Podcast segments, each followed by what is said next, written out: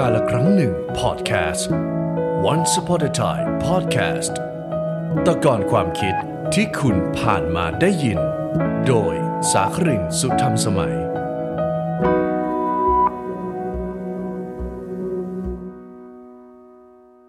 สวัสดีครับ ยินดีต้อนรับเข้าสู่กาละครั้งหนึ่งพอดแคสต์ตะกอนความคิดที่คุณผ่านมาได้ยิน โดยผมสาครินสุธรรมสมัย ศิลปินนักร้องนักแต่งเพลง นักแสดงและนักพากย์เสียงครับ เคยถามตัวเองกันไหมครับ ว่าวันนี้ฉันทำอะไรอยู่ ฉันกำลังทำอะไร สิ่งที่ฉันทำงานที่ฉันมี ชีวิตที่ฉันกำลังใช้อยู่ มันใช่ทิศทางของชีวิตที่เราอยากจะให้มันเป็นจริง ๆ หรือเปล่าคำถามเหล่านี้ครับ มันมักจะเกิดขึ้น ในวันที่เรานั้นมีข้อสงสัย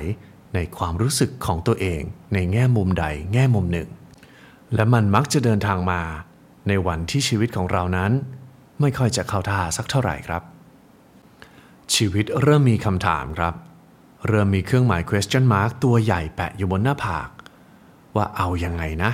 อะไรยังไงกันต่อดีนะ กับคำว่าชีวิต กับทางเดินที่จะมุ่งไปข้างหน้าในอนาคต เลยอยากจะมาลองพูดคุยครับ กับคำคำนี้คำว่าจุดมุ่งหมายในชีวิตครับ ว่ามันมีอะไรบ้าง มันสามารถจะยึดเหนี่ยว ยึดติดกับคำว่าจุดมุ่งหมายในรูปแบบใดได้บ้าง ยังไงวันนี้เราลองมาพูดคุยกันดูครับ กับการละครั้งหนึ่งพอดแคสต์ครับคำแรกครับ จุดมุ่งหมายของชีวิตที่จะเซิร์ฟให้กับคำว่า ความฝันครับ ความฝันนั้นหล่อเลี้ยงชีวิตครับ หล่อเลี้ยงหัวใจ แล้วก็เป็นสิ่งที่หลาย ๆ คนก็อยากจะพิชิตมันให้ได้ครับ เรานั้นมักจะมีความฝันกัน ส่วนมากก็ตั้งแต่วัยเด็กนะครับ ว่าโตขึ้นอยากจะเป็นอย่างนั้น อยากจะเป็นอย่างนี้ แล้วการใช้ชีวิตเพื่อรับใช้ความฝันนั้น มันน่าจะเป็นสิ่งที่สวยงามครับ แล้วก็ทำให้เรามีความสุขได้ ทุกวันนี้ผมก็ยังรับใช้ความฝันอยู่ครับ ผมมีความฝันในด้านดนตรี ผมก็ยังคงบรรเลง แต่งเพลง แต่งเนื้อเพลง แต่งดนตรี อยู่ไม่เคยหยุดเลยครับ แม้จะไม่ค่อยมีคนฟังก็ตามนะครับ ไม่ได้มีค่ายอยู่ด้วย ทุกอย่างก็ลงมือทำเองที่บ้านนี่แหละครับ แต่มันก็คือความฝันครับ มันคือ passion ในชีวิต มันหยุดทำไม่ได้ มันก็ต้องทำต่อไปเรื่อยๆครับ เพื่อหล่อเลี้ยงหัวใจ หล่อเลี้ยงความรู้สึกของเรา ให้เรายังรู้ตัว ว่าเรานั้นยังมีชีวิตอยู่ เรายังมีจุดมุ่งหมายในชีวิตอยู่ ในการที่จะทำดนตรีต่อไป แต่ในเมื่อครับ ความฝันนั้นในบางครั้งมันก็ไม่สามารถที่จะแปลเปลี่ยนเป็นอาชีพเป็นชีวิตได้ ณจุดนี้ครับ มันจะเกิดคำถามกับเราหรือเปล่า ว่าความฝันนั้น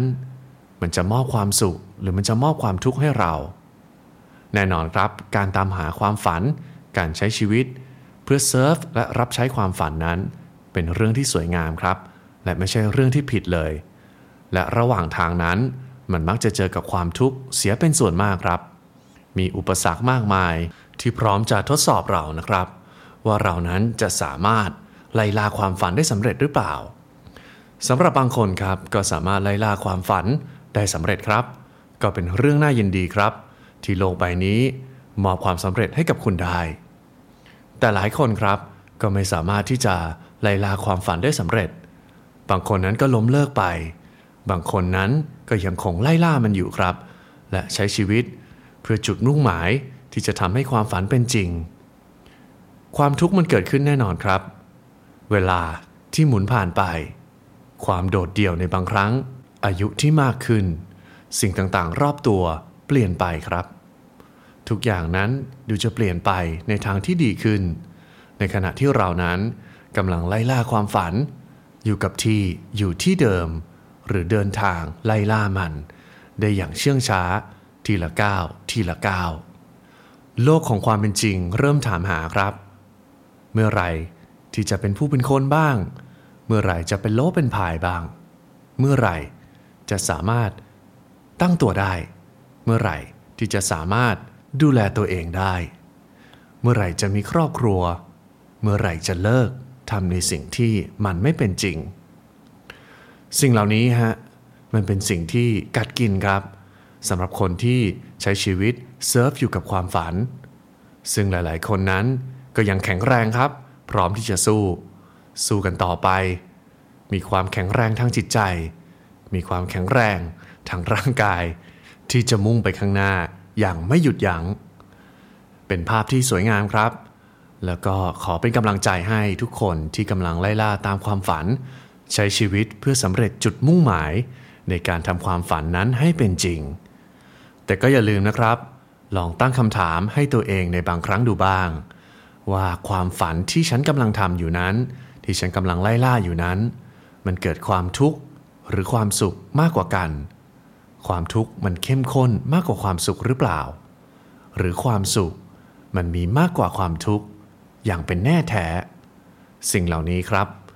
ลอง balance แล้วก็ชั่งน้ำหนักดูครับ ว่าจริง ๆ แล้ว ฉันกำลังสุขอยู่ในความทุกข์ หรือจริง ๆ แล้ว มันทุกข์เสียมากกว่าความสุข แต่ก็อย่างที่กล่าวไปครับ การไล่ล่าตามความฝันสวยงามเสมอ เป็นกำลังใจให้ทุกท่านครับ กรณีต่อไปครับ ต่อจากคำเมื่อสักครู่นี้เลยคำว่าความสุขครับ มีจุดมุ่งหมายที่จะใช้ชีวิตรับใช้ความสุขของตัวเอง สิ่งเหล่านี้ครับ ความสุขนั้นหลากหลายครับ แต่ละคนก็มีความสุขที่ไม่เหมือนกัน บางคนมีชีวิตเกิดมาครั้งนี้ ก็อยากจะมีความสุขครับ ความสุขในการกิน ความสุขในการนอน ความสุขในการนอนพักผ่อน ความสุขในการทำอะไรสักอย่างหนึ่ง ชีวิตนี้ ฉันเซิร์ฟให้ ฉันรับใช้ให้ ฉันมอบตัวให้ กับคำว่าความสุขของเราครับ โดยที่ความสุขนั้นมันก็ไม่ได้ไปทำร้ายผู้อื่น มันก็เป็นสิ่งที่ค่อนข้างบริสุทธิ์นะครับ กับการมีชีวิตเพื่อมีความสุข ไม่ได้สนใจอะไรมากมาย ไม่ได้ต้องคิด ไม่ได้ต้องแบกอะไรมากมาย ใช้ชีวิตไปอย่างมีความสุข การใช้ชีวิตเพื่อรับใช้ความสุขนะครับ เป็นการใช้ชีวิตที่มีความจริงใจกับตัวเองสูงมากครับ ไม่ว่าจะทำอะไร ไม่ว่าจะดูอะไร จะลงมือทำอะไรสักอย่างหนึ่ง หรือจะไปที่ไหน ก็จะจริงใจกับตัวเองครับ สิ่งเหล่านั้นที่ฉันจะลงมือทำนั้น จะต้องทำให้ฉันมีความสุขครับ ไม่ต้องกลัวฮะว่าจะไม่เท่บ้าง ไม่ต้องกลัวครับ ว่าจะไม่หล่อไม่สวย ไม่ต้องกลัว ว่าจะอ้วนจะผอมไม่ต้องแค่อะไรมากมายหรอกครับ ที่อยากจะพูด สิ่งเหล่านี้ครับ มันต้องเติมเต็มด้วยความจริงใจ และก็ความซื่อสัตย์ต่อความรู้สึกตัวเองเป็นอย่างสูงเลยครับ ซึ่งสำหรับการใช้ชีวิตเพื่อความสุขนั้น จริงๆ แล้วยิ่งพูดมันก็ยิ่งสุขครับ เพราะว่ามันก็ไม่ได้มีอะไร ที่จะทำให้เกิดความทุกข์มากมายนัก เพียงแต่ว่าเราอาจจะต้องจริงใจกับตัวเองเสียหน่อย จะต้องถามตัวเองเสียหน่อย ว่าสิ่งที่ฉันทำนั้น ว่าสิ่งที่ฉันกำลังอยู่กับมัน ใช้ชีวิตอยู่กับมันนั้น มันคือความสุขของฉันจริง ๆ นะ ไม่ได้เป็นความสุข จากระบบสังคม ไม่ได้เป็นความสุข จากระบบใครต่อใคร มายื่นบอกว่าทำสิ่งนี้นะ มันจะดี อย่าทำสิ่งนั้นนะ มันจะไม่ดี การใช้ชีวิตเพื่อรับใช้ความสุขนั้น จริงๆ ก็ไม่ต้องสนอะไรมากครับ เอาตัวเองเป็นที่ตั้งไว้ มีความสุข แต่ก็อย่าลืมนะครับ ว่าความสุขนั้นอย่าได้ทำร้ายผู้อื่น หรือเป็นปัญหาให้กับสังคม คนรอบข้าง เพราะไม่เช่นนั้น มันจะกลายเป็นคำว่า เอาแต่ใจครับ แล้วก็กลายเป็นคำว่า การทำอะไร ไม่สนโลก ไม่สนหัวคนอื่น แบบนี้ก็คงไม่ใช่ความสุขที่บริสุทธิ์นักนะครับ กรณีต่อไปครับ เป็นความสุข และจุดมุ่งหมายในการหาเงินครับ เราปฏิเสธไม่ได้จริง ๆ ครับ ว่าเงินนั้นเป็นปัจจัย ที่เรียกว่าอาจจะเป็นปัจจัยหลักในบางครั้งนะครับ ในการที่จะทำให้ชีวิตของเรานั้นขับเคลื่อนไปข้างหน้าได้ เพราะว่าทุกสิ่งทุกอย่างทุกคนทราบดีครับ ต้องใช้เงินใช้ทอง ไม่ว่าจะเป็นการซื้อของ จับจ่าย กินอาหาร ซื้อบ้าน ซื้อรถ ซื้อเสื้อผ้า หรือจะพาตัวเองไปที่ไหนสักที่หนึ่งล้วนแล้วแต่ต้องใช้เงินนะครับ ระบบของเงินตรานั้น มันก่อกำเนิดมานานครับ เป็นหลายร้อยปี หรือมากกว่านั้นเป็นพันๆปีเลยก็ว่าได้ ถ้าจะลากกลับไปในสู่ยุคของประวัติศาสตร์ หรือก่อนประวัติศาสตร์นะครับ จากยุคของการ แลกของกัน ฉันมีสิ่งนี้ เธอเอาสิ่งนี้ไปแลกกัน จนวันหนึ่งมันเกิดระบบของเงินตาขึ้นมา ระบบของค่ากลาง ในการที่จะใช้ในการแลกเปลี่ยน แล้วก็จับจ่ายใช้สอย ตั้งแต่วันนั้นจนถึงวันนี้ครับ ระบบการเงินอาจจะเรียกได้ว่า เป็นระบบที่มีอายุยืนยาว นานมากที่สุดระบบหนึ่งของโลกใบนี้เลยก็ได้นะครับ เพราะฉะนั้นแล้วครับ หลายๆ คนนั้นก็อาจจะมีความสุขครับกับการได้หาเงิน กับการได้หาเงินจำนวนเยอะๆ มีเงินเก็บจำนวนมากๆ มีความสุขกับการจับจ่ายใช้สอย ใช้ของแพงๆ บ้าง ใช้ของที่สามารถแลกซื้อมาด้วยเงินจำนวนมาก บางก็เพื่อให้เป็นหน้าเป็นตาของชีวิตนะครับ บางก็เพื่อให้ตัวเองดูดี ดูมีระดับบ้าง อันนี้ก็แล้วแต่คนเลยครับ แล้วแต่ใครเลยที่สนใจจะใช้เงินหาเงิน แล้วก็มีจุดมุ่งหมายในชีวิตในการที่จะเล่นกับเงินในรูปแบบใด ในแง่มุมไหน อันนี้ก็ไม่ผิดไม่ถูกครับ เพราะว่าเราก็ปฏิเสธไม่ได้นะครับ ว่าในหลาย ๆ ประสบการณ์ของชีวิต นั้นจำเป็นจะต้องมีเงินเป็นตัวขับเคลื่อน เป็นส่วนหนึ่งของการแลกมาซึ่งประสบการณ์ สิ่งของบางอย่าง ความพึงใจบางอย่าง ในเมื่อระบบของสังคมนะครับ ถูกออกแบบให้มนุษย์อย่างเรา คนอย่างเรา จำเป็นจะต้องหาเงินมาเป็นปัจจัยหนึ่งในชีวิต เพราะฉะนั้นการที่เราจะแลกมาด้วยซึ่งประสบการณ์อะไรบางอย่างนั้น เงินก็เป็นสิ่งสำคัญครับ แต่เงินก็ซื้อทุกสิ่งไม่ได้นะครับ เงินจะซื้อในสิ่งที่มีการขายเท่านั้น หากสิ่งใดไม่มีการขาย เงินนั้นให้มากเท่าไหร่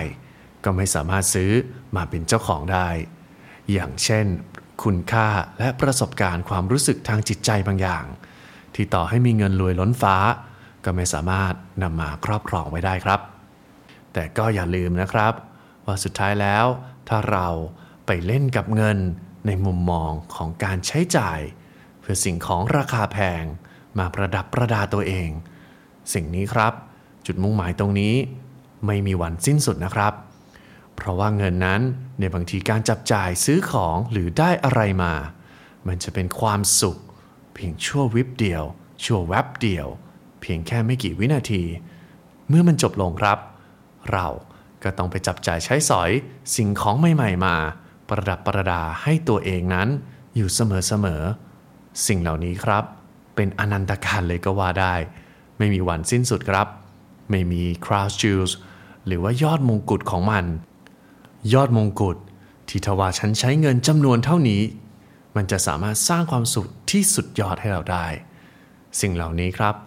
มันเป็นกับดักของความรู้สึก กับดักของสังคม กับดักของโลกใบนี้ ในแง่มุมหนึ่งเหมือนกันนะครับ ถ้าวันหนึ่ง การมีเงิน การใช้ชีวิตเพื่อจุดมุ่งหมายในการที่จะหาเงินหรือใช้เงิน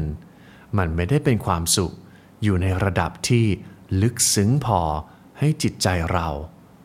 จังหวะนั้นเกิดขึ้นเมื่อไหร่ ก็อยากจะให้ลองถามตัวเองดูครับ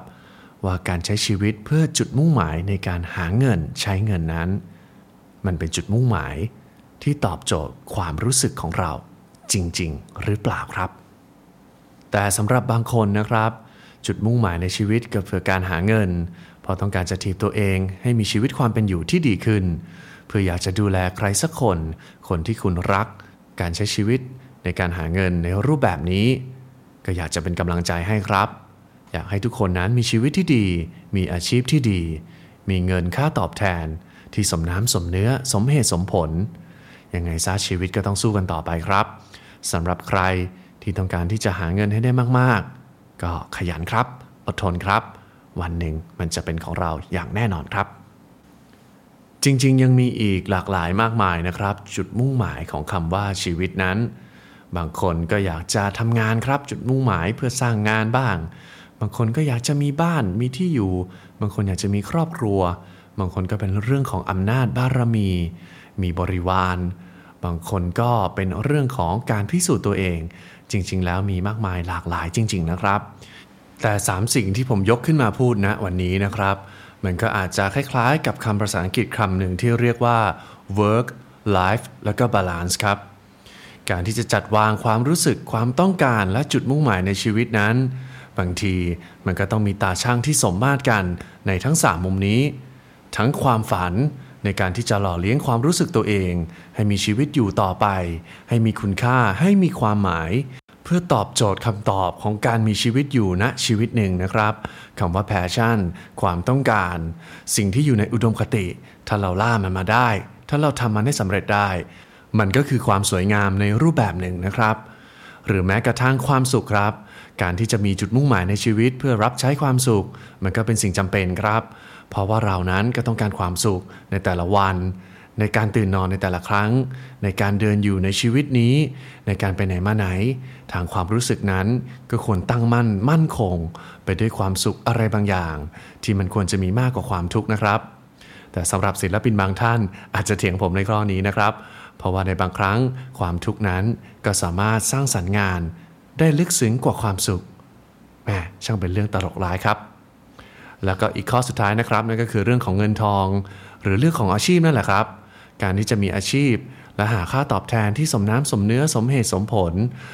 เพื่อเราจะได้เอาเงินนั้น ไปแลกซื้อในเงื่อนไขของประสบการณ์บางอย่างที่สังคมวางไว้นะครับ